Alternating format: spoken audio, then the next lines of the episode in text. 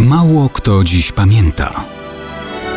Datownik historyczny prezentuje Maciej Korkuć.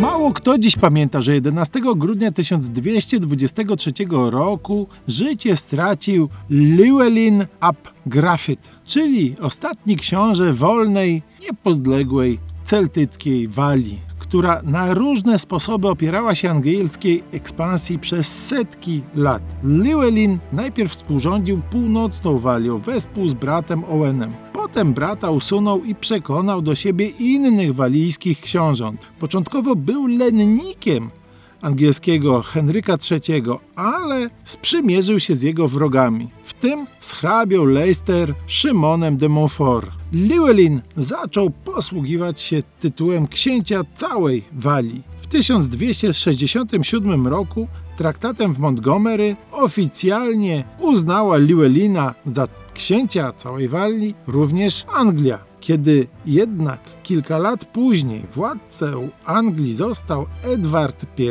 Llewellyn w sposób jednoznaczny odmówił składania mu jakiegokolwiek hołdu lennego. No i się zaczęło. Żeby umocnić swoją pozycję, Llewellyn zamierzał poślubić Eleonorę, córkę wspomnianego wyżej Szymona de Montfort. Na wieść, że ona płynie z Francji, Edward I opłaca więc piratów, aby ją porwali. Jednocześnie rozpoczyna przygotowania do wojny. Ma przewagę, w działaniach bojowych zwycięża. Llewellyn traci pogranicze i jest zmuszony uznać zwierzchnictwo króla Anglii. Traci samodzielność, ale odzyskuje Eleonorę de Montfort. Sytuacja wydaje się stabilizować. Odbywa się ślub, mijają miesiące. I wtedy młodszy brat Llewellyna rozpoczyna antyangielską rewoltę, wycinając jeden z królewskich garnizonów zyskuje popularność. Llewellyn wobec tego nie może być obojętny. Staje po stronie powstania i wspiera brata. Cóż, dobrze na tym finalnie nie wyszedł ani on, ani Walia. On straci życie w bitwie pod Orewin